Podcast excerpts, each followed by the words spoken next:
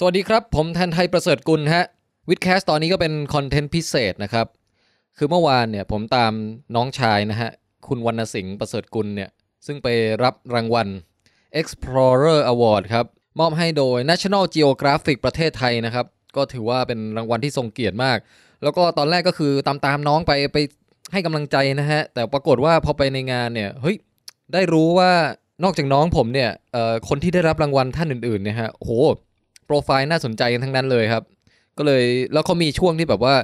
สัมภาษณ์อะไรกันเล็กๆน้อยๆบนเวทีอย่างเงี้ยฮะผมก็เลยรีบควักมือถือออกมาอัดเสียงไว้นะฮะเก็บมาฝากแฟนๆรายการวิดแคสทั้งหลายฮะเอ่อคิดว่าหลายๆคนเนี่ยน่าจะรู้จักฮะคนที่ได้รับรางวัลในปีนี้นะครับ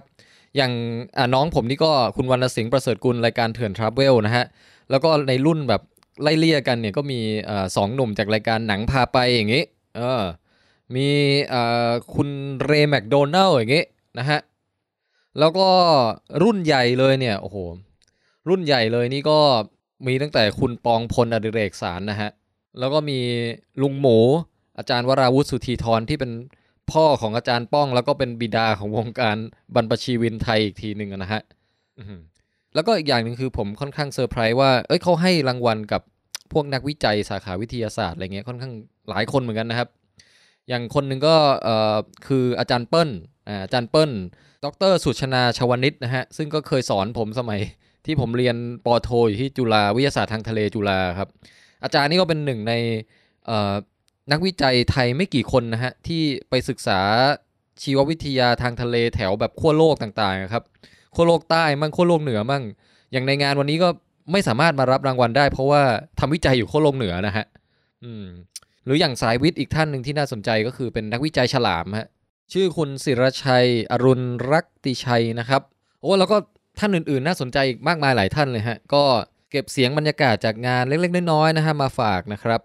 เอ่อจะช่วงแรกเนี่ยจะเป็นช่วงที่พิธีกรนะฮะ ชื่อคุณ DJV เนี่ยเขาประกาศก่อนว่ามีใครรับรางวัลบ้าง แล้วแต่ละท่านเนี่ยสั้นๆ ว่าโปรไฟล์ผลงานคืออะไรนะฮะ แล้วจากนั้นเนี่ยก็จะมีการเรียกทุกคนขึ้นมาบนมานั่งบนเวทีกัน แล้วก็สัมภาษณ์ยิงให้ตอบเป็นคนละหนึ่งคำถามสั้นๆอย่างเงี้ยครับนะฮะ ส่วนใหญ่จะเป็นคำถามเกี่ยวกับว่าแรงบันดาลใจที่ผลักดันให้ออกไปสำรวจสิ่งต่างๆนะครับคำถามเกี่ยวกับความฟินของการออกไปสำรวจมันฟินตอนไหนบ้างนะฮะแล้วก็ทำไมถึงอยากนำเรื่องราวที่ตัวเองไปเจอเนี่ยกลับมาถ่ายทอดให้กับคนอื่นได้ร่วมรับรู้ด้วย ติดตามรายละเอียดแล้วก็ผลงานของทุกๆคนที่ได้รับรางวัลในปีนี้นะฮะได้ผ่านทางเว็บไซต์ของ National Geographic Thailand ฮะ ngthai.com นะครับมีโปรไฟล์ของทุกคนเลยฮะ ngthai.com นะครับ แล้วก็สำหรับวิดแคสต์นี่ก็ติดตามได้ทาง facebook.com/slash/widcastthailand แล้วก็เว็บไซต์ widcastthailand.com นะฮะ โอเค ไปฟังเสียงจากงานมอบรางวัล Explorer Awards ประจำปี 2018 จัดโดย National Geographic Thailand ได้เลยครับ เชิญครับ ผู้ที่ได้รับรางวัล Explorer Awards 2018 เป็นท่านแรก ต้องขออนุญาตนะครับ ไม่แนะนำตำแหน่งหน้าที่ทางการเมืองของท่าน ซึ่งถือว่าสูงมากในบ้านเมืองนะครับ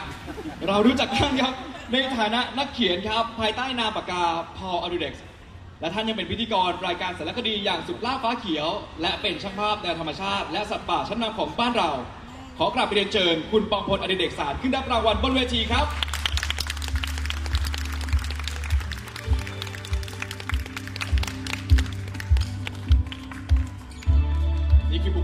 นแรกนะครับท่านในบุกเบิกหลากหลายเรื่องนะครับในเรื่องของการสำรวจนะครับ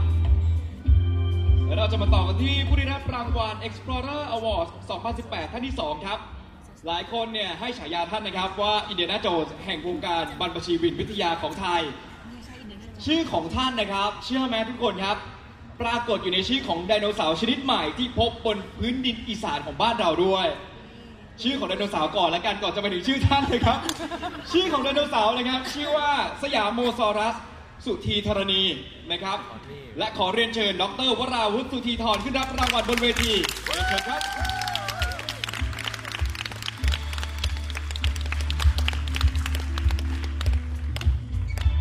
เดี๋ยวเราจะลองไปหาดูกันนะครับว่าไดโนเสาร์พันธุ์นี้หน้าตาเป็นอย่างไรทำไมถึงอยู่ในภาคอีสานของบ้านเราได้นะครับ และต่อมาครับ ก่อนที่ผมเนี่ยจะมอบรางวัลนะครับ ก่อนที่พี่เจจะมอบรางวัลนะครับ ให้กับเอ่อ Explorer Award ท่านต่อไปนะครับ ผมขออนุญาตแนะนำท่านท่านนี้ผ่านคลิปวิดีโอสั้นๆที่เขาฝากมาถ้าพร้อมแล้ว ชมพร้อมกันเลยครับ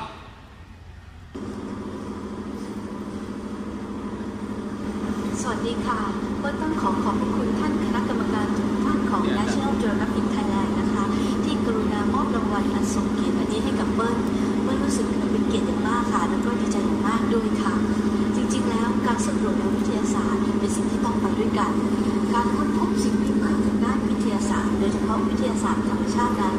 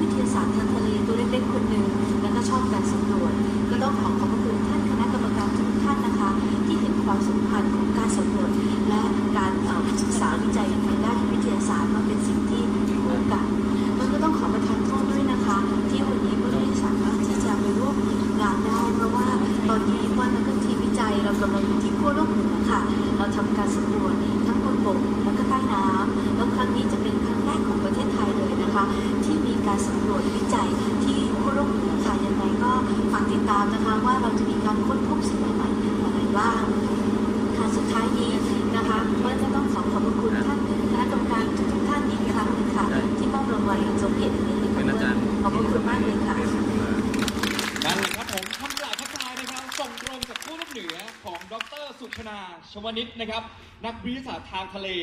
แล้ววันนี้ท่านปฏิบัติภารกิจอย่างที่ท่านบอกอยู่ที่ขั้วโลกเหนือนะครับ ดังนั้นครับเรายังได้รับเกียรติครับจากผู้ช่วยศาสตราจารย์ ดรสิริพันธ์เจียมสิริเลิศรองคณบดีคณะวิทยาศาสตร์จุฬาลงกรณ์มหาวิทยาลัยมาเป็นผู้แทนรับรางวัลของเราเรียนเชิญครับ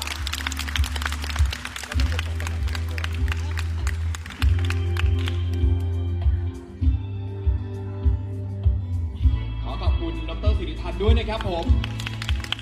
สำรวจท่านต่อมาครับ ผู้ที่ได้รับรางวัล Explorer Awards 2018 ท่านที่ 4 นะครับ เราทุกคนน่าจะคุ้นหน้าคุ้นตากับเธออยู่แล้วนะครับผม เธอเป็นนักข่าวมา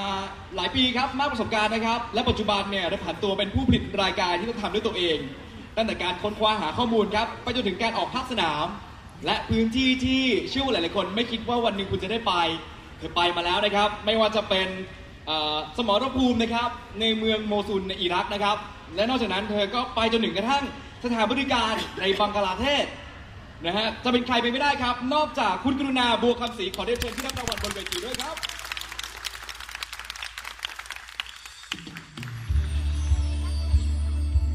นี่เลยครับหญิงแกร่งนะฮะ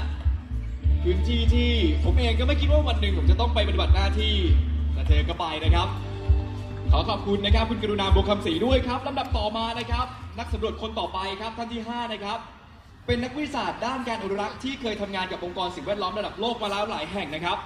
มีส่วนผลักดันและก็ขับเคลื่อนประเด็นด้านการอนุรักษ์และสิ่งแวดล้อมต่างๆ มากมาย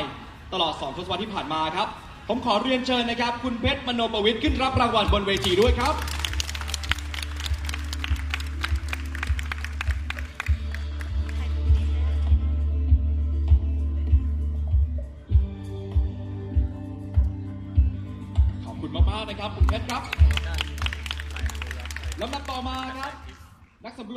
รางวัลนะครับ Explorer Awards 2018 ท่านที่ 6 ครับ เขาเป็นช่างภาพครับ ที่เชื่อมั่นในพลังของการถ่ายภาพ ว่าการถ่ายภาพนี้จะสามารถสร้างแรงตระหนักรู้ แล้วก็ขับเคลื่อนประเด็นด้านการอนุรักษ์ได้ โดยเฉพาะการทำประมงเกินขนาดครับ และการเปลี่ยนแปลงสภาพภูมิอากาศ และเขายังเป็นหนึ่งในนักวิจัยฉลาดไม่กี่คนของไทยอีกด้วย ขอเรียนเชิญนะครับ คุณติรชัยอนุรักษ์ติชัยขึ้นรับรางวัลบนเวทีด้วยครับ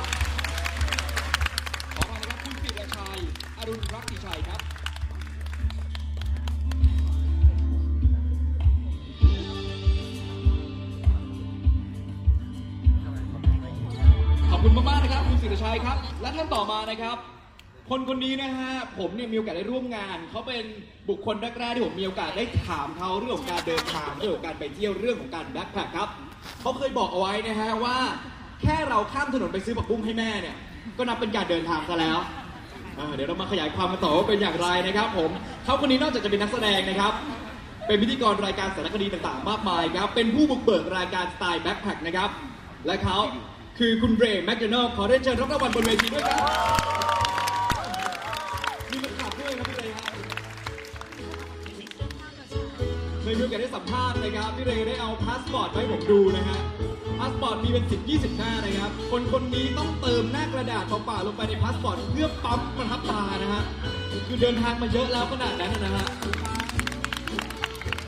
ขอบคุณมากนะครับ และท่านต่อมาครับนักสำรวจคนต่อไปนะครับ เป็นพิธีกรรายการพื้นที่ชีวิตครับพาผู้ชมนะครับสำรวจความเชื่อความศรัทธาดีๆต่างๆ กับรายการที่เขายังทำอีกหนึ่งรายการก็คือเถื่อนทราเวลครับเป็นทั้งพิธีกรเป็นทั้งช่างภาพในคนเดียวกัน นอกจากนั้นยังเขียนหนังสือทำคอนเทนต์ออนไลน์ต่างๆ มากมายนะครับที่สร้างแรงตระหนักรู้ให้กับทุกๆคนในหลายๆด้านครับขอเรียนเชิญนะครับ คุณวรรณสิงห์ประเสริฐกุลครับผมขึ้นรับรางวัลต้นเวทีครับ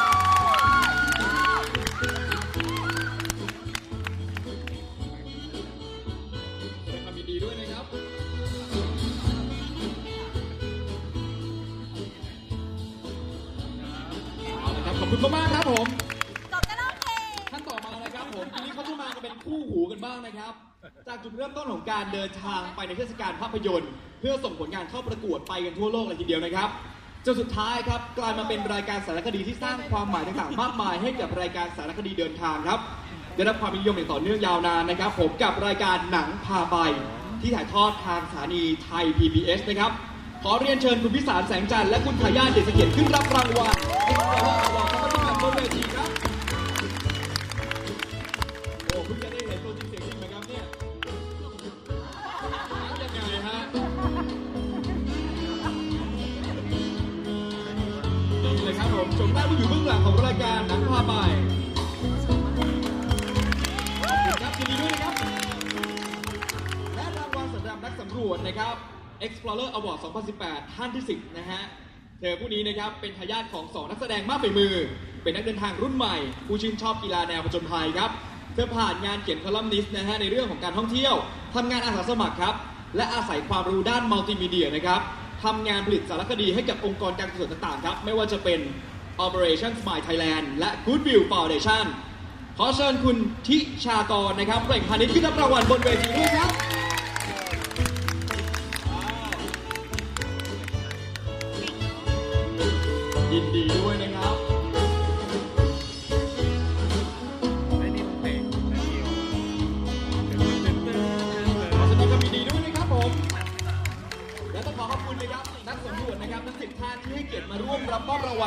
นี้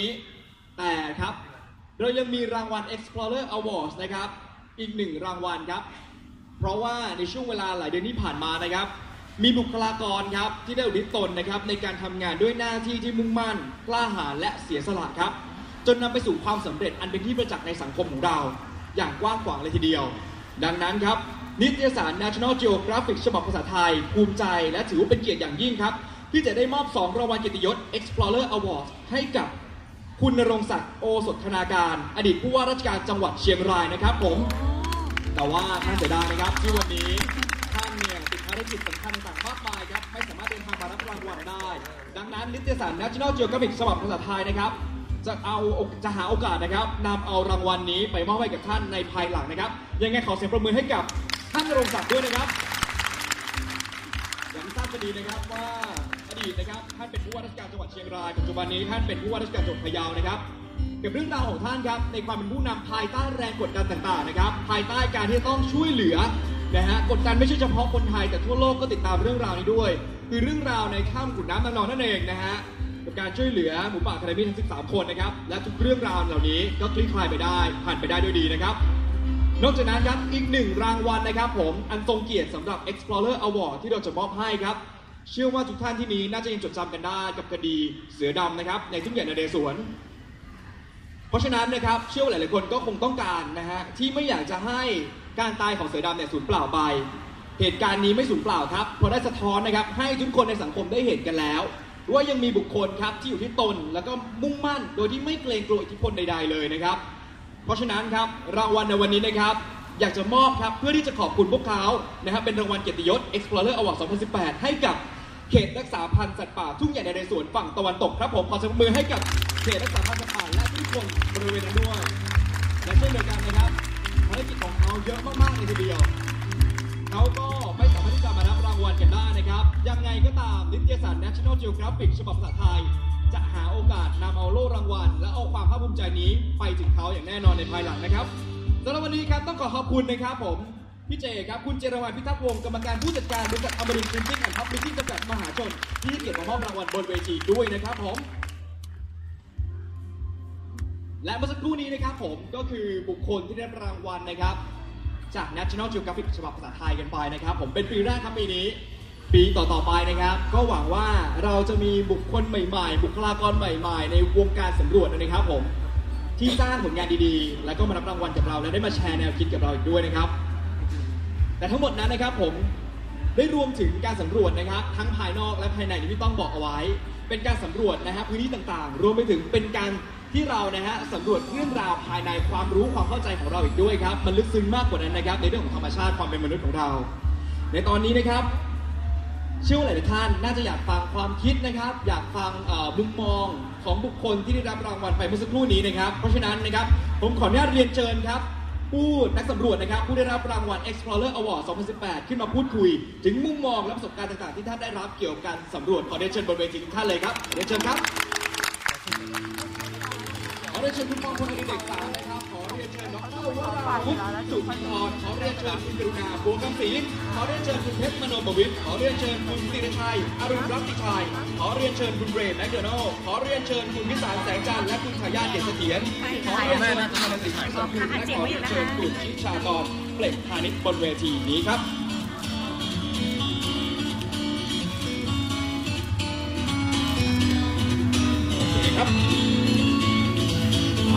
ตอนนี้เราอยู่กับทั้ง9ท่านนักสำรวจนะครับที่มาร่วมพูดคุยกันบนเวทีครับ ผมเตรียมคำถามต่างๆไว้มากมายนะครับ แต่ด้วยระยะเวลาที่เราจำกัดจริงๆเนี่ยอาจจะค่อนข้างที่จะถามได้เล็กน้อยเหลือเกิน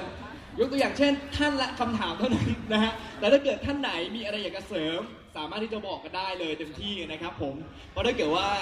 ยิงคำถามทุกคำถามมาพร้อมกันหมดนี้ 9 ท่าน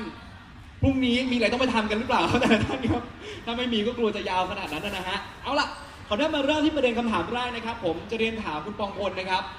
ถึงเรื่องของในความคิดของคุณปองพลครับ นิยามคำว่านักสำรวจหรือการสำรวจคืออะไรครับ คือเมื่อสักครู่นี้พิธีกรได้พูดไปแล้วว่าความอยากรู้อยากเห็น ครับผม นั่นเรื่องหนึ่งอีกเรื่องคือความสนใจส่วนตัว เพราะเราเนี่ยสนใจเรื่องอะไร อย่างผมเนี่ยสนใจเรื่องป่าเรื่องสัตว์ป่าเรื่องประจนภัยก็แต่เด็กนะฮะผมอ่านหนังสือเนี่ยทาซานเนี่ยตอนนะฮะอ่านเพชรพระอุมาอ่านล่องไพรครับหมดพอต่อมาก็นอกจากความชอบส่วนตัวแล้วเนี่ยเรื่องอาชีพครับ เรื่องอาชีพก็สำคัญ เพราะว่าการเดินทางไปสำรวจเนี่ยต้องมีทุนครับผมโดยจริเฉงพาะยิ่งไปต่างประเทศครับต้องมีทุน เพราะฉะนั้นก็ต้องทำเป็นอาชีพ ผมก็เริ่มต้นจากถ่ายภาพสัตว์ป่านะฮะสนใจเรื่องมรดกโลกตอนหลังก็เลยมาทำรายการครับนะฮะสุดล่าฟ้าเขียวทำมา 14 ปีแล้วครับผมนะฮะก็ก็ได้รายได้จากสปอนเซอร์จากอะไรครับถึงได้มีมีแรงอืมที่จะออกไปทำต่อครับผมแต่ว่าเรื่องการสำรวจเนี่ยผมว่าสิ่งสำคัญที่สุดก็คือว่า เราต้องถ่ายทอดต้องบันทึกครับนะแล้วก็ถ่ายทอดออกไป เพื่อเผยแพร่ให้เอ่อ คนทั้งประเทศหรือทั้งโลกได้ได้รับทราบครับเพราะว่าเราไปเห็นเราเก็บไว้มันก็ก็เท่านั้นนะอาจจะไม่เกิดประโยชน์ใช่ครับผมครับคิดว่าเมื่อเราต้องควรจะถ่ายทอดออกไปครับก็ขอตอบสั้นท่านได้จะครับได้ตอบว่าได้ครับผมโอเคครับขอบคุณเอ่อคุณปองพลด้วยนะครับผม เพราะฉะนั้นนะฮะเรื่องของการเก็บเรื่องราวต่างๆนำออกมาถ่ายทอดในหน้าที่ของนักสำรวจนะครับ แน่นอนว่าต้องประกอบไปด้วยเรื่องของความสุขกันด้วย เดี๋ยวจะมาถามเรื่องของความสุขกันต่อนะครับกับท่านต่อมาครับ เรียนถามนะฮะอาจารย์ดรวราวุฒิสุทธิธรนะครับ ในฐานะที่ท่านก็เอ่อถือว่าเป็นนักสำรวจนะฮะขุดฟอสซิลค้นพบสิ่งต่างๆ มากมาย ความสุขของท่านครับ ที่ได้ออกไปสำรวจคืออะไรครับครับ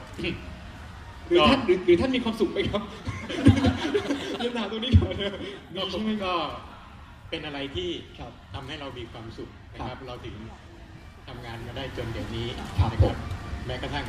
เราเกษียณมาแล้วสิบปี เราครัก็บยังมีกำลังใจที่จะทำนะครับ สิ่งที่ทำให้เรามีความสุขมากก็คือ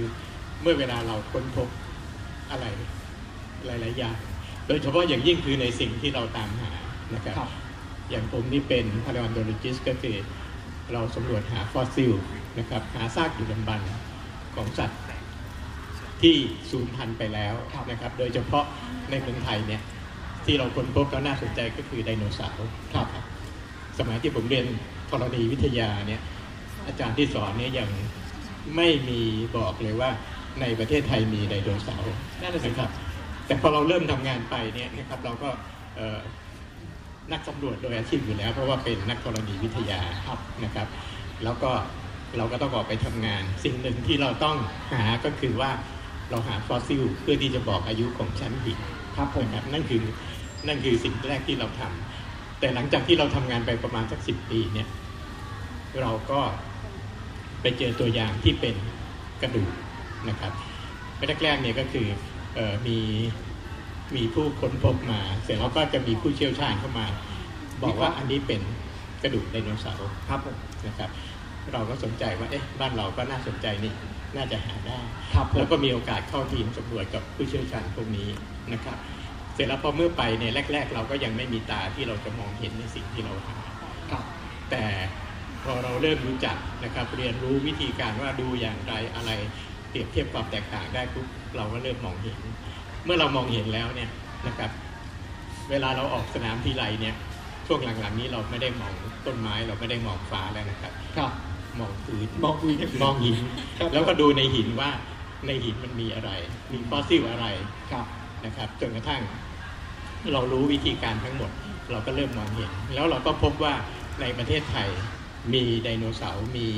ฟอสซิลที่โลกยังไม่รู้จักอีกมากครับนะครับ แล้วเมื่อไหร่ก็ตามที่เราไปขุดเนี่ยนะครับ ไม่ว่าจะเหนื่อยยังไงก็ตามเอ่อเดินสักหลายๆวัน หรือบางทีเนี่ยเราขุดสองสามวันไม่เจออะไรเลยครับแต่เมื่อเราพบปุ๊บเนี่ยความสุขมันเกิดขึ้นนะครับ โดยเฉพาะอย่างยิ่งเวลาที่เราเจอไดโนเสาร์แล้วเราเจอส่วนสำคัญก็คือ ส่วนของฟันหรือส่วนของหัวกะโหลกอืมนะครับครับนี่แหละครับ วันนั้นนี่ทั้งทีมมีความสุขมากครับๆพอเราเริ่มพบปุ๊บนะครับ เราก็เห็นเอ๊ะอันนี้น่าจะใช่มีความสุขตั้งแต่เราเริ่มขุดไปแล้วครับทีละนิดทีละนิดให้มันเห็นมาเนี่ยว่า ใช่หรือไม่ใช่ที่เราคิดครับแต่เมื่อเราดูแล้วว่าใช่แน่ๆคราวนี้มันก็จะแผ่ไปทุกคนในทีมครับนะครับผมทุกคนก็จะมาร่วมกันรวมกันขุด แล้วเราได้มา แต่มันไม่จบแค่นั้นอืมสิ่งต่อไปก็คือเราเจอแล้วเราต้องเอาขึ้นมา โดยที่ไม่ให้เสียหายอ่าแล้วก็เอามาวิจัยก็คือมีขั้นตอนก็คือทำความสะอาดแต่งครัอบย่างเงี้ยนะครับ ไม่ให้ไปกินกระดูกเลยครับพอเห็ผนมพอเห็นหมดแล้วว่าโอเคนี่เป็นหัวกะโหลกหรือนี่เป็นฟันอืมสิ่งที่เราต้องให้รู้ต่อไปก็คือ แล้วเป็นฟันของอะไรครับนะครับเป็นหัวกะโหลกของอะไรครับนั่นคือสิ่งที่เราก็ต้องศึกษาต่อไป จนกระทั่งจบว่านี่ เป็นฟันไดโนเสาร์แล้วก็ไม่มีเหมือนที่ไหนเลยนะครับ ความสุขมันก็ยิ่งเพิ่มมากขึ้นเรื่อยๆครับแล้วก็จะถึงที่สุดก็คือเราก็ต้องทำรายงานเขียนเผยแพร่ไปครับลงไปตีพิมพ์ในวารสารทางด้านนี้นะครับครับแล้วเมื่อเขายอมรับว่านี่ใช่อย่างที่เราคิดนะครับครับเห็นไหมครับกระบวนการมันก็จะเป็นอย่างนี้ ในทุกครับขั้นตอนเราเหนื่อยก็จริง แต่ครับว่ามันมีช่วงที่เรามีความสุขเกิดขึ้นเรื่อยๆเรื่อยๆเรื่อยๆขึ้นมาครับผมนั่นก็คือสิ่งที่ทำให้ เราทำได้จนเดี๋ยวนี้นะครับครับ แล้วก็ถ่ายทอดไปให้รุ่นครับหลังๆ ได้ลงมือด้วยครับผมนั่นก็เป็นคำตอบจากดรวราวุฒินะครับ ความสุขเกิดจากการที่ได้สำรวจ และเท่าที่ฟังมาคือสำรวจ 24 ชั่วโมงสำรวจแม้กระทั่งว่าชีวิตเราในปัจจุบันนี้สำรวจพื้นอยู่ตลอดเวลาเลยทีเดียวนะครับผมและแน่นอนครับการออกไปสำรวจเนี่ยมีความสุขนะครับ ในขณะเดียวกัน เมื่อจะต้องไปสำรวจแต่จะต้องพบเจอกับสิ่งที่เรารู้สึกว่าเราทุกข์นะฮะ หรือต้องไปเจอปัญหาต่างๆ มากมายนะครับ ผมเช่น โลกนี้เนี่ยกำลังจะเจอเจอเผชิญกับปัญหาอะไรบ้าง เพราะฉะนั้นครับเราจะมาถามกันต่อกับคุณเพชรมโนประวิทย์นะครับ ถึงมุมมองในเรื่องนี้ครับ ว่าท่านนะฮะมีเอ่อเขาเรียกว่าอะไรมุมมองนะฮะในเรื่องของการตระหนักรู้ของหลาย ๆ คนอย่างไรเกี่ยวกับเรื่องของโลกนี้มันเผชิญอะไรกันอยู่บ้างปัญหาตอนนี้ครับ ครับก็การสำรวจที่จริงมันก็เป็น ผมว่าคนที่มีโอกาสได้ออกสำรวจเนี่ยก็ครับ เหมือนกับ เป็นการสร้างแรงบันดาลใจอะนะครับ ให้ครับคนอื่นเนี่ยก็อยากไปรู้ด้วยนะฮะแล้วก็ถามว่าถามถึงเรื่องปัญหาเนี่ยก็อยากจะยกตัวอย่าง เพราะว่าที่จริง National Geographic ก็เพิ่งทำเอ่อฉบับเรื่องของพลาสติกนะครับอืมครับสิ่งที่ผมเชื่อว่ากระกระทบใจทุกๆคนเลยเนี่ยก็คือภาพการตายของของวานนำร่องนะครับอืมไพลอตเวลที่ที่เข้ามาตายที่สงขลานะครับครับ มันเป็นชีวิตหนึ่งที่ที่ผมว่ามันเป็นตัวแทนว่าที่จริงแล้วเนี่ย ตัวเราเนี่ยมันมันมันเกี่ยวข้องกับสิ่งต่างๆ รอบด้านยังไงนะคครัรับบวานซึ่งอาศัยอยู่ในทะเลลึก ซึ่งอาศัยอยู่เป็นฝูงนะครับ แต่ก็ต้องมาจบชีวิตด้วยถุงพลาสติกตั้ง 80 กว่าใบนะครับหนัก 8 กิโลแล้วก็ถามว่าถุงพลาสติกมันมาจากไหนนะครับที่จริงมันก็คือมาจากการใช้ชีวิตของพวกเราทุกคนเนี่ยแหละนะฮะซึ่งผมว่าการค้นพบการได้มีโอกาสออกไปสำรวจเรื่องราวพวกนี้เนี่ยมันทำให้เกิดการเปลี่ยนแปลงหลาย ๆ อย่างนะครับ สิ่งที่นักสำรวจ สิ่งที่นักวิทยาศาสตร์ได้ออกไปค้นพบเนี่ยมันก็เป็นการจุดประเด็นให้ทุกคนเนี่ยคนที่ได้รับสารเนี่ยหนึ่งเกิดแรงบันดาลใจนะครับสองเห็นว่าสิ่งที่เราทำเนี่ยความจริงแล้วมันมีผลกระทบอย่างไรนะครับกรณีพลาสติกเนี่ยผมว่าตอนนี้มันก็เป็นเป็นประเด็นระดับโลกนะครับกลายเป็นเอ่อพูดคุยกันทั้งในเวทีระดับต่างประเทศครับพูดคุยกันเอ่อทั้งในระดับของคนที่ได้รับผลกระทบจริง ๆ นะครับแหล่งท่องเที่ยวหลาย ๆ แห่งที่เป็นหาดที่บริสุทธิ์ไม่เคยมีคนอยู่เลยเนี่ยแต่ปรากฏว่าต้องประสบกับภัยจากขยะพลาสติกนะครับซึ่งมาจากไหนก็ไม่รู้นะครับแล้วก็เวลาเราพูดถึงขยะทะเลเนี่ยความจริงก็คือเป็นขยะ 80%เนี่ยก็มาจากทางบกนะครับครับก็คือเกิดจากการการใช้ประจำวันของพวกเรานี่แหละ ผมว่าการสำรวจแล้วก็การค้นพบอะไรสิ่งเหล่านี้เนี่ยมันทำให้มันทำให้เราเห็นถึงความเชื่อมโยงนะครับ แล้วก็คนที่ เวลาอ่านคนที่เขาได้มีโอกาสสำรวจ แล้วก็ศึกษาอะไรลึกๆจริงๆเนี่ยผมว่าทำให้หลาย ๆ คนเนี่ยอิจฉานะครับว่ามันเหมือนกับเขาค้นพบตัวเองว่าเขาต้องการอะไรในชีวิตนะครับครับผมซึ่งอันนั้นเองเนี่ยผมว่าก็เลยย้อนกลับไปเรื่องของการการมีสายตาเป็นนักสำรวจเนี่ยเชื่อไหมครับว่าอย่างแม้แต่สวนสาธารณะการกรุงเทพนะครับสวนรถไฟเนี่ยก็มีโอกาสเจอนกที่แบบหายากมากนะครับ ใช่เหรอครับคนเนี่ยไปวิ่งไปอะไรกันใช่ไหมครับ เพียงแต่ถ้าเกิดเรามีสายตาที่อ่าฮะเข้าใจว่า ไอสิ่งที่เราเห็นนะครับนกชนิดที่มันมาเนี่ยครับผมว่ามันจะมันจะเป็นเหมือนกับอย่างที่อาจารย์อาจารย์หมูว่านะคครัรับบผมว่ามันคือการเรียกได้ว่าวินาทีที่ค้นพบอะนะฮะว่าโหมันยังมีเรื่องราวมหัศจรรย์อีกเยอะมากรอบตัวเรานะครับ แม้แต่กลารกรุงเทพมหานคร ครับผมเพราะฉะนั้นนะฮะการสำรวจนำมาซึ่งความตระหนักรู้ แล้วก็นำบอกต่อนะฮะเพื่อที่จะได้แก้ไขปัญหาก่อนที่จะสายเกินไปอะไรแบบนี้นะครับผมเรียนถามท่านต่อมานะครับคุณศิรชัยครับ อยากจะทราบนะฮะว่า อะไรที่เป็นแรงผลักดัน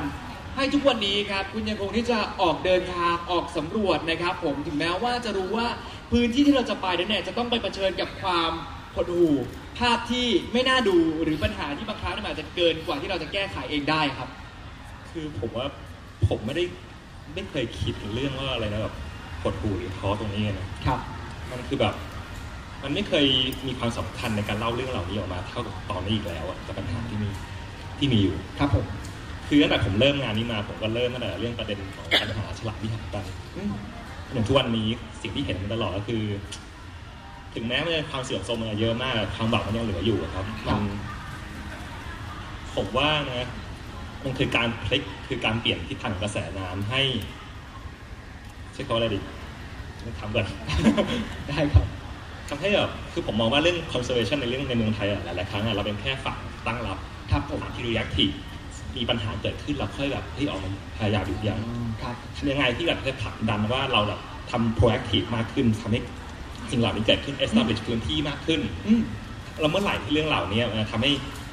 ได้ความสนใจกับผู้คนจนแบบกลายเป็นเรื่องที่ mainstream สักวันอืมครับคือ มันก็เหลือที่ทำมันแค่นั้นนะคืออย่างอื่นผมไม่ได้คิดคนที่ทำก็ยังคงที่จะเดินหน้าทำต่อไปถูกไหมฮะ คงกันมั้งครับแต่ว่าเชื่อว่าหลังจากนี้นะฮะเราก็นักสำรวจหลาย ๆ ท่านรวมถึงแขกผู้มีเกียรติตรงนี้ เชื่อว่ามีจุดหมายเดียวกัน คือ เราก็จะเปลี่ยนมุมมองตรงนี้ ให้มันที่จะเดินหน้าต่อไปโดยที่เราไม่ให้ตั้งรับอย่างเดียวแต่เราเดินหน้าทำไปด้วยถูกไหมครับก็หวังว่าอย่างนั้นนะเช่นเดียวกันครับผมโอเควินเราจะเสริมตรงไหนแม้เรื่องของแรงผลักดันที่เราอยากจะแก้ไขปัญหาตรงนี้ครับ คือเรื่องแรงผลักดันผมว่าแบบคือผมไม่ได้คิดคือผมว่าต้องทำอะไรอย่างเดียวให้มันดีที่สุดให้มันแบบครับผมงานออกมาเนี้ยบที่สุดแล้วแบบคิดว่ามันคือทุ่มกันจนสุดท้ายอะจนกระทั่งมี deadline ของเล่มที่ต้องปิดอะทุ่มที่สุดจนแบบคิดว่ามันจะแบบ deliver deliver งานที่ดีให้ทุกคนแบบ คิดว่าจะสนใจมันได้อะอืมครับผผมมว่ามันเหลือแค่นั้นในหัวผม โอเคครับผมขอบคุณมากๆนะครับ ครับผผมมคุณสุรชัยครับ และต่อมานะครับผมขออนุญาตเรียนถามมาถึงบุคคลที่ต้องไปในพื้นที่ที่เสี่ยงภัย ต้องไปในที่ที่หลาย ๆ คนไม่ปรารถนาจะไปครับ แต่ด้วยบทบาทหน้าที่เธอต้องลงไปสำรวจในพื้นที่แห่งนั้นนะครับ ผมขออนุญาตถามคุณกรุณาบัวคำศรีนะครับ อะไรคือสิ่งที่ทำให้คุณกรุณาครับรู้สึกว่าการทำหน้าที่ของเราเนี่ยมีความหมายมีคุณค่า ถึงแม้ว่าเราจะต้องเสี่ยงมันคุ้มตรงไหนบ้างครับถามยากสิ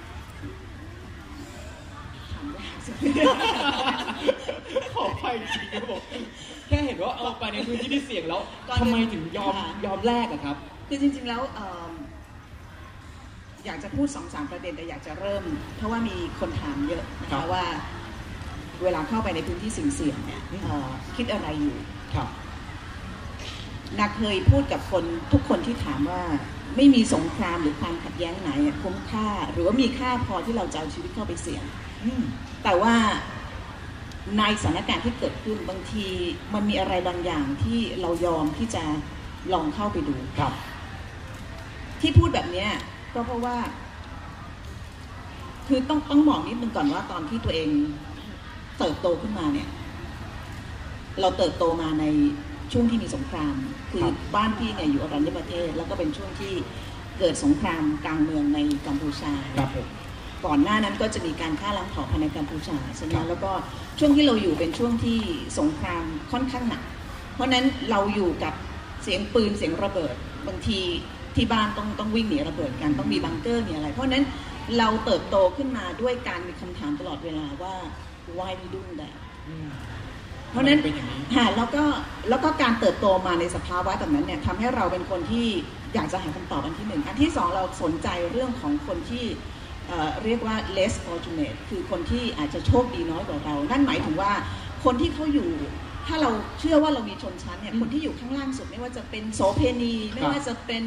เอ่อคนยากจนไม่ว่าจะเป็นอะไรเป็นเรื่องที่เราปรารถนาจะรู้มาตลอดว่า คนพวกนั้นเนี่ยเขาใช้ชีวิตยังไงเขาคิดอะไรครับเพราะว่าถ้าปราศจากคนพวกนั้นเนี่ยเราก็จะไม่มีทางได้อยู่ตรงนี้ เพราะฉะนั้นอันนี้คืออธิบายที่มาที่ไปว่าครับเป็นเหตุผลที่ทำให้เราเนี่ยรู้สึกว่าเราอยากจะมีอาชีพที่ อยากออกไปเห็นพวกเนี้ยครับอยากไปคุยกับคนพวกเนี้ยแล้วก็เนื่องจากเป็นคนที่มีนิสัยแบบอยากอยากบอกต่อ ครับ มันจะมีอาชีพอะไรที่มันจะเหมาะกับเราเท่ากับนักข่าว ก็คงไม่มีก็เลยตัดสินใจว่าเอาละฉันจะเป็นนักข่าว ครับ แล้วก็ที่บอกว่าที่เราไปนู่นไปนี่จะเป็นพื้นที่เสี่ยงไม่เสี่ยงก็ตามเนี่ยมันก็คือมันก็คือ my job is is is part of my job คือหน้าที่ของเรา มันคือหน้าที่ของเราอย่างเช่นเอ่อเราจะไปดูคน สลัมในฟิลิปปินส์ที่ต้องตื่นตีสี่ตีห้าแล้วก็ไปเอาขยะมาทำอาหารกินอืม is is part of my job ครับแล้วก็การที่เราไปดูไม่ใช่เพื่อความสนุกสนาน แต่ว่าเรารู้สึกว่าเราอยากจะเราอยากจะเข้าใจว่าคนที่อยู่ less fortunate กว่าเราเนี่ยเขาอยู่กันยังไงอืนะมแล้วก็หน้าที่ของเราก็คือถ่ายทอดต่อแต่ว่าเอ่อโชคดีที่เราอยู่ในจุดที่เราสามารถจะสามารถบอกต่อได้ครับนะะผมเอ่อตอบคำถามก่อนที่จะจบตรงนี้ก็คือว่าครับผมเสี่ยงอืม กับการเข้าไปเอาเรื่องคุ้มหรือเปล่าคลุมไหมครับต้องบอกว่าเวลาเราเข้าไปพื้นที่เสี่ยงอย่างตอนเข้าเข้าไปโมซุนตอนที่ IS กำลังถูกตีแตกเนี่ยต้องบอกว่าพี่ก็ไม่บ้าพอที่จะเข้าไป ถ้าเราไม่มีการันตีว่าว่าเรามัจะมีปลอดภัยความปลอดประมาภัณยนี้เพราะฉะนั้นเวลาเราทำงานเนี่ยเราจะมี procedure หรือว่ามีขั้นตอนครับเอ่อเราจะต้องเออคุยกับทางเอ่ออย่างตอนนั้นพี่ embed ไปกับทางทหารของเอ่อฝ่ายเคิร์ดนะครัคะบเพราะว่าเราอาจจะมี connection ซึ่งเคยทำงานกับสำนักข่าวต่างประเทศ เราก็จะติดต่อกองกำลังเคิร์ดไว้ เพราะฉะนั้นเราจะมี protection พอสมควรระดับหนึ่งนะเข้าไปก็จะมีรถกันกระสุน เราจะมี procedure ในการบอกว่าตรงนี้อยู่เข้าได้เข้าไม่ได้ แล้วก็เอ่อเนื่องจากเราเคยทำงานสำนักข่าวต่างประเทศเพราะฉะนั้นเราจะเคยเข้าคอร์สที่เรียกว่าการรับมือกับอ่า ภาวะที่มันอาจจะ ครับ อย่างเช่นเราจะถูกเทรนว่าถ้าสมมติยูจะถูกจับตัวเป็นเป็นตัวประกันอืมยูจะต้องทำยังไงบ้างต้องทำยังไงอะไรเงี้ยเพราะฉะนั้นเรา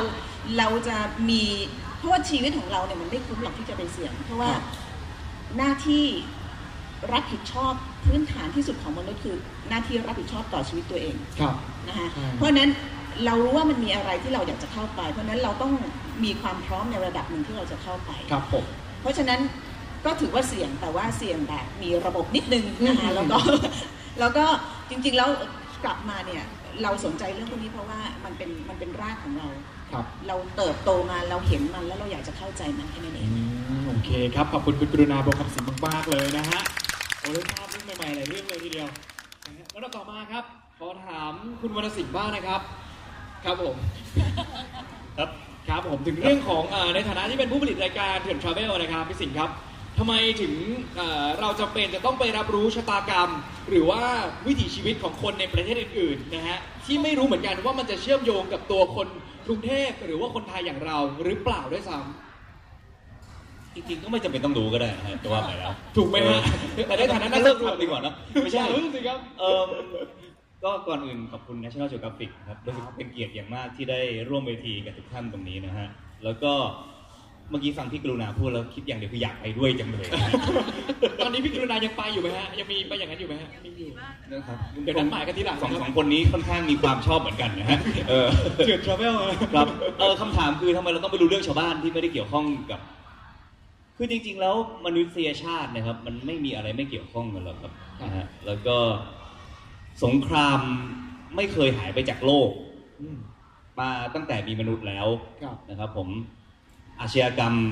ยาเสพติดโลกใต้ดินทั้งหลาย มันอยู่คู่กับมนุษย์มาตลอด แค่มันไปโผล่ตรงไหนครับบนพื้นที่บนโลกแค่นั้นเองนะครับ แล้วก็ไอสังคมที่เรา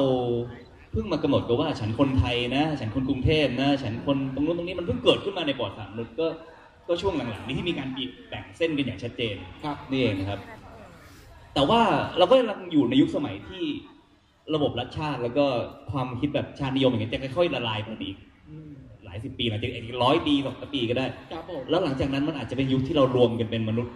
ทั้งดาวไปสู้กับมนุษย์ต่างดาวกันอีกทีก็ได้นะครับไม่แน่ไม่แน่คิดอย่างเพ้อๆหน่อยนะ ไม่แน่ไม่แน่ คอยก็คือว่าเราการมองเรื่องของ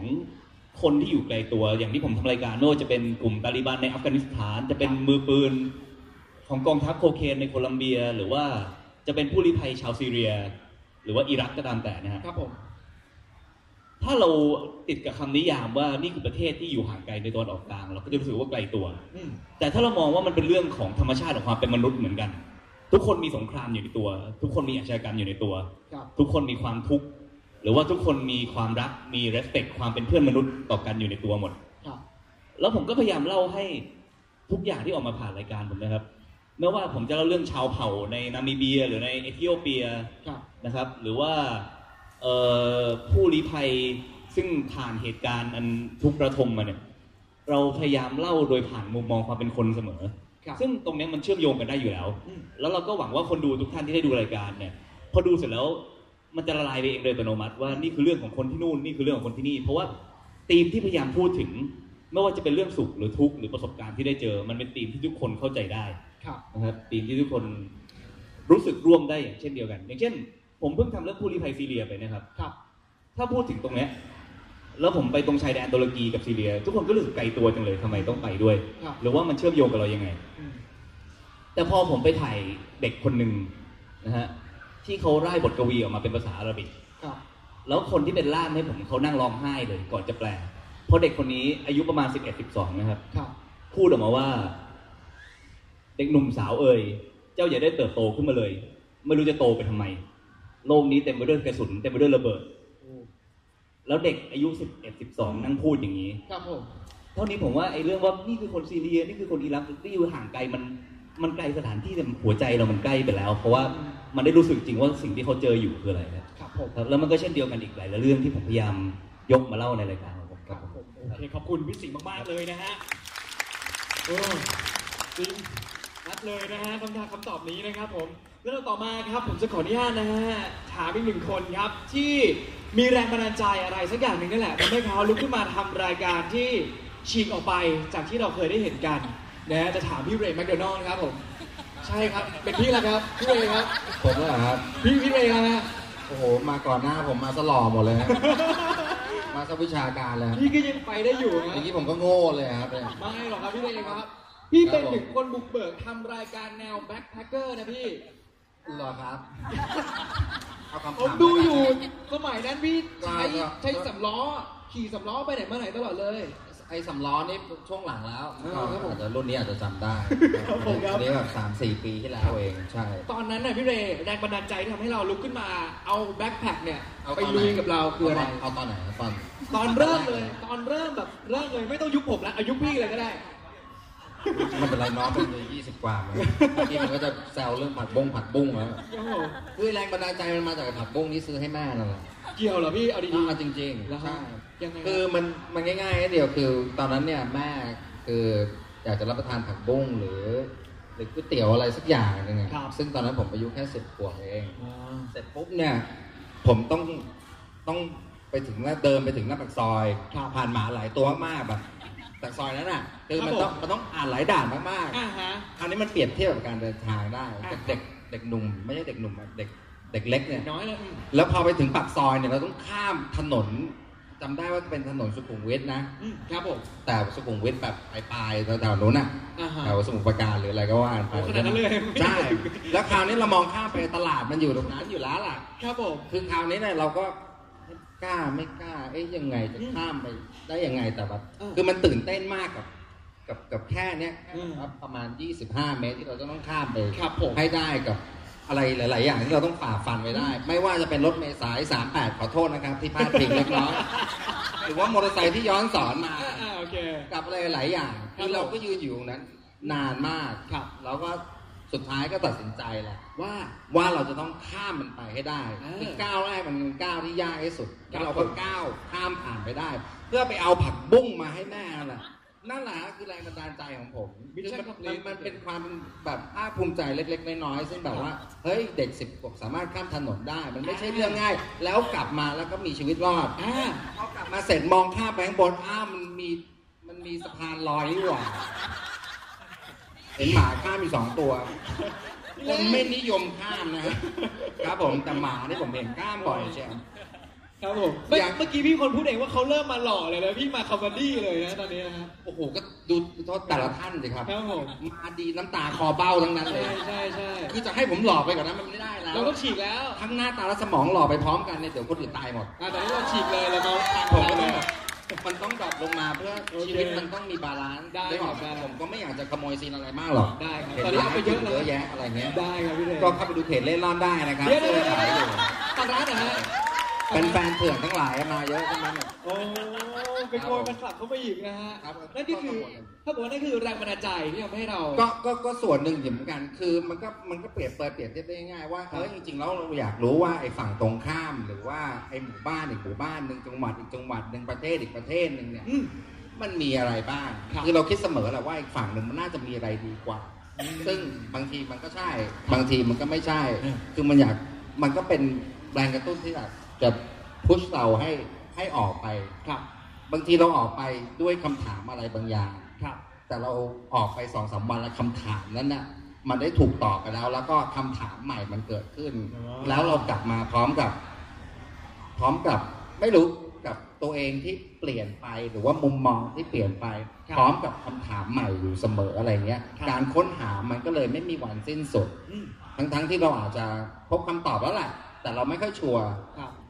แต่เราอยากจะกลับไปอีกสักทีหนึ่งเพื่อ make sure ว่ามันใช่ อ่านึ นึกออกไหมครับ ผมพูดวกไปวนมาปะเข้าใจเข้าใจครับนึกออกปะเป็นการเพราะเราตอบเพราะเราเพราะเรายังไม่อยากเข้าใจอะเราบอกเออเราเจอคำตอบแล้วอะแต่แต่แบบยังไม่อยากเข้าใจอะ เอ้ยเพราะว่าเรายังอยากออกไปอีก อ่าฮะ ใช่ครับพี่เลย คำถามมันคืออะไรนะ คำถามคือแรงบันดาลใจตอบเรียบร้อยแล้วครับคือเป็นการมีคำถามออกไปหาคำตอบ แล้วถ้าเกิดว่าเรายังไม่พอเราออกไปซ้ำอีกทีหนึงเพื่อ confirm คำตอบตรงนั้น ใช่ นี่ผมพยายามสรุปให้พี่เต็มที่เลยนะฮะเอาหล่อๆหน่อยก็นี่ประสได้บการณ์ทั้งหมดที่ผมมีนะฮะใช่คำถามอีกอันหนึงอะไรนะไม่เห็นเขียนอยู่เมื่อกี้อุตส่าห์เมื่อกี้อันไหนมันก็เรียงไว้หล่อเลยนะอะไรไงอยู่ข้างหลังสูบบุหรี่อยู่สองตัวครับผมนี่ก็ตอบมาลืมไปหมดแล้วผมพูดถึงการออกไป backpack ของพี่ อ๋อ backpackแบ็คแพ็คไม่สมัยก่อนมันเท่ไงเด็กๆใช่ไหมตอนนี้มันก็เท่อยู่ผมดีใจมากเลยที่ตอนนี้แบบว่ามีน้องๆพี่ๆหลาย ๆ คนเนี่ยครับผมเออก็ออกไปทำเอ่อบล็อก บล็อกหรืออะไรก็แล้วแต่ครับคือผมมันถึงจุดนี้เนี่ยที่ผมรอมานานแล้วยี่สิบปีเนี่ยที่แบบเอ้ยคือผมไม่จำเป็นจะต้องทำรายการแบบขอไม่อยากใช้คำว่าสารคดีนะคือมันก็เป็นรายการท่องเที่ยวทั่วไปอะครับผมนึกออกไหมครับ คือใครจะเห็นแบบ สาระหรือประโยชน์อะไรที่มันซ่อนอยู่มันมีซ่อนอยู่เหมือนกันมีนะมีมีมีมีแต่มันมีบางมาก แค่นั้นเองมันต้องหาให้เจออ่าฮะ ใครที่รู้สึกก็รู้สึกมีสามคนรู้สึกเนี่ยที่มาคุยกับผมครับผม อันนี้ผมพูดอะไรนะผมลืมไปแล้วอ่า backpack มันเทมากครับใช่คือมันที่ตอนนี้มันมีบล็อกมีอะไรกับมันอ่าใช่มันถึงตอนนี้ที่เราไม่ต้องอธิบายเช่นเอ๊ะ ครับผม คุณจะไป trekking บนยอดเขานี้ทำไมคืออ่าสมัยก่อนอธิบายแล้วอธิบายอีกอ่า คนก็ไม่ get ไม่ get คุณจะลงไปสกูบ้าทำไมคุณคือออกไปแล้วคุณจะลำบากทำไม เออจะไปลำบากทำไม ไปพักผ่อนไปเดินทางมันควรจะสบายสิ ซึ่งใช่ตอนนี้เนี่ยผมไม่จำเป็นต้องอธิบายแล้ว ครับ วันนี้มันมาแล้วแล้วทุกคนก็สามารถมีข้อมูลอยู่ในมือแล้วสามารถแชร์กัน แล้วตอนนี้เนี่ยมันเป็นแบบ wave new wave ของแบบนัก backpackerใช่ แบบจากเมืองไทยที่มากันแบบเยอะแยะ เต็มไปหมด ผมดีใจมากเลยใช่แล้วคอนเทนต์มันก็มากันดีๆ เยอะแยะมากมายก็ก็จงออกไป แล้วก็อย่าหยุดค้นหาแค่นั้นเองครับผมครับผมมันไม่มีถูกผิดครับ จะเป็นนักท่องเที่ยว จะเป็นนักเดินทาง จะเป็น explorer ครับคือลืมไปเลยครับอือฮึคือทุกคนต้องการออกไปจากความจำเจแล้วก็ค้นพบสิ่งใหม่ทั้งนั้นแหละครับเฮ้ยเกือบหล่อว่ะ ก็หล่อแล้วปรบมือให้พี่เจไม่จะได้หน่อยฮะเห็นไหมหล่อขอบคุณนะครับลาแล้วครับคุณครับพี่พี่อีกนิดเดียวอีกนิดเดียวอีกนิดเดียวฮะ เอาเลยครับผมเหลืออีกสองคำถามนะครับผม แต่คำถามนี้ถามสำหรับสองท่านเลยนะเมื่อสักครู่พี่เรย์ได้ออกออกเดินทางออกไปออกไปหาคำคำตอบเพื่อที่จะมาตอบคำถามในใจเราเกี่ยวกับสถานที่นั้นๆ แต่บางครั้งเนี่ยสิ่งที่เราค้นพบมันมากกว่าสิ่งภายนอกครับ ถามเอ่อคุณบอลกับคุณยอดนะฮะถึงเรื่องของการที่เราไปค้นพบแล้วเจออะไรบางอย่างภายในตัวเราเองครับ อืมยากไหมแม่คำถามนี่เลยก็จะตอบให้อีกเหรอฮะ อ๋อครับผม ก็จริงๆ ตอนตอนมีโอกาสได้ได้เดินทางไปที่นู่นที่นี่อะครับไม่ได้รู้สึกว่าเราจะต้องค้นพบอะไรในตัวเองเลยไปเพราะเรารู้สึกอยากสนุกอยากเห็นโลกอะครับผมแต่พอมีโอกาสได้ไปประทะสังสรรค์กับเหตุการณ์บางอย่างที่เราไม่คาดคิดหลายๆอย่างเนี่ยมันค้นพบว่าพอไปหลายๆทริปแล้วเราเราเริ่มรู้จักตัวเองมากขึ้นจากการที่ได้ไปเห็นโลกอะครับ มันทำการเดินทางหลายอย่างทำให้เรารู้ว่า เวลาเราโกรธที่สุดเนี่ย เราจะเป็นยังไง เวลาเราต้องเผชิญกับความหิวโหยที่สุดเนี่ยเราทนได้แค่ไหนการไปนอนข้างถนนอย่างเงี้ยความกลัวความรู้สึกพวกนั้นมันเป็นยังไงครับผม ซึ่งความรู้สึกพวกเนี้ยครับเวลาเราอยู่บ้านอะเราอาจจะไม่มีโอกาสได้เจอเหตุการณ์ที่มันสุดชั่วขนาดนั้น ครับ ครับการเดินทางหรือการไปเจอเนี่ยมันทำให้เราค้นพบว่าจริงๆเราข้างในเราเป็นยังไงครับเราต้องแก้ไขปรับปรุงหรือว่ามีอะไรที่ มันทำให้เรารู้จักตัวเองมากขึ้นอะอืมครับผม เห็นด้วยไหมฮะ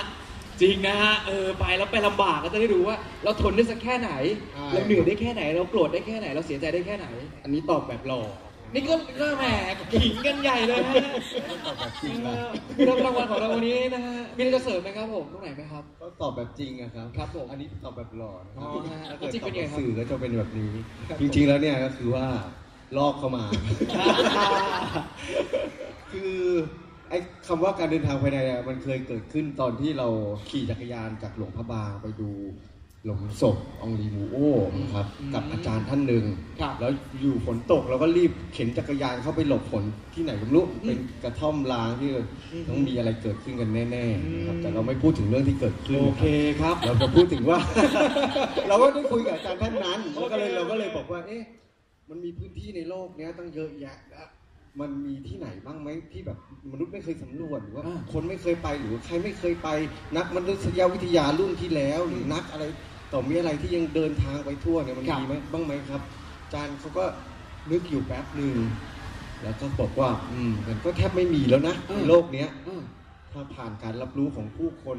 ของบันทึกประวัติศาสตร์เนี่ยก็แทบหมดแล้วครับ เราก็เลยคุณคิดไปมาแล้วมันมีที่ไหนมากไหมที่พี่ยังพี่พี่คน ในที่เนี้ยหมายถึงอาจารย์ท่านนั้นครับครับผมว่ายังไม่เคยเดินทางไปเขาบอกว่า การเดินทางภายในจิตใจไงที่ยังไม่เคยไปอย่างลึกซึ้งแล้วพอตอนนั้นเรารู้สึกว่าเฮ้ยมันเท่ว่ะเออเราก็เลยกลับมาเราก็เลยมาจดถามทันทีเลยจดลงกระดาษทันทีเวลาไปไหนก็จะพูดแบบนี้ตลอดอ๋อไปไหนอ๋อไปเดินทางในจิตใจโอ้โหจบครับ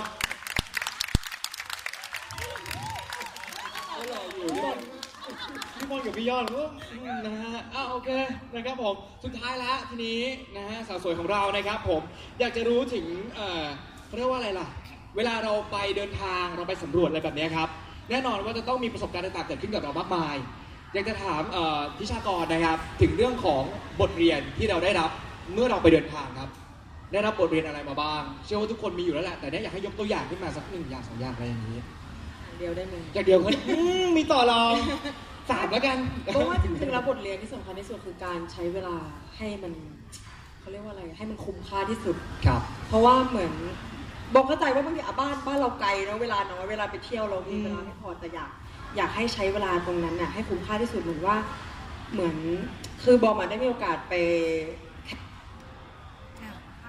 เดี๋ยวเนี่ยเปลี่ยนเปลี่ยนไมค์สักครู่นึงนะครับอีกครั้งหนึงนะได้มีโอกาสไปที่ไหนนะครับ ไปไปแข่งขับตุ๊กๆที่อินเดีย และทีเนี้ยเนี่ยตอนนั้นมันก็ทำให้เราแบบ เข้าใจเลยว่าจริง ๆ แล้วแบบ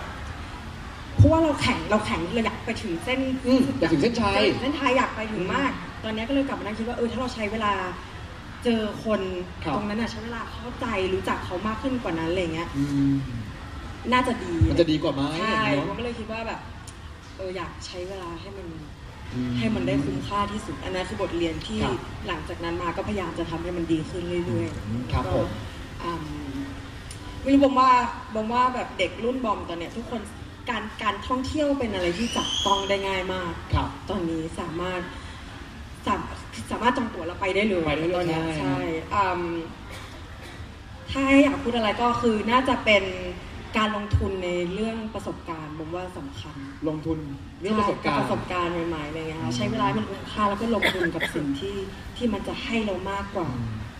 ให้ให้ทางจิตใจข้างในเรามากกว่าอันเนี้ยอันนี้เป็นอันนี้เป็นอันนี้ส่วนตัวไม่นี่ลอกเข้ามาลอกเข้ามาเรื่อยๆลกข้ามาเลยด้วยความที่เป็นท่านสุดท้ายนะฮะใช่ใช่ก็เป็นการประมวลสวยไหมรวมสวยไหมเป็นการสวยสมามากแถวหลังนะฮะเด่นแถวหลังนะประมาณนี้ครับผมนะฮะก็นั่นแหละบางครั้งเราไปเที่ยวนะครับ เรามีจุดหมายเรามีสิ่งที่เราต้องไปทำแต่บางครั้งอันนี้บอมบอกว่าเราโมวแต่ไปโฟกัสกับจุดหมายของเรา จนเราลืมระหว่างทาง ว่ามันมีประสบการณ์ที่เราพลาดลงไปบ้างถูกไหมฮะขอบ คุณมากเลยค่ะสนุกให้ยินดีครับยินดีฮะวันนี้สมองทำงานเยอะมากสนุกของทุกคนเลยทีเดียวนะฮะเอาล่ะครับต้องขอขอบคุณนักสำรวจทุกท่านเป็นอย่างสูงนะครับ ที่วันนี้ได้สละเวลามาให้กับเรานะครับผมเสียดายเวลาไม่พอจริงๆนะครับผมเรื่องต่อไปครับเดี๋ยวทุกคนยืนขึ้นสักเล็กน้อยนะฮะทุกท่านครับเดี๋ยวเราจะถ่ายภาพร่วมกันนะครับผมกับ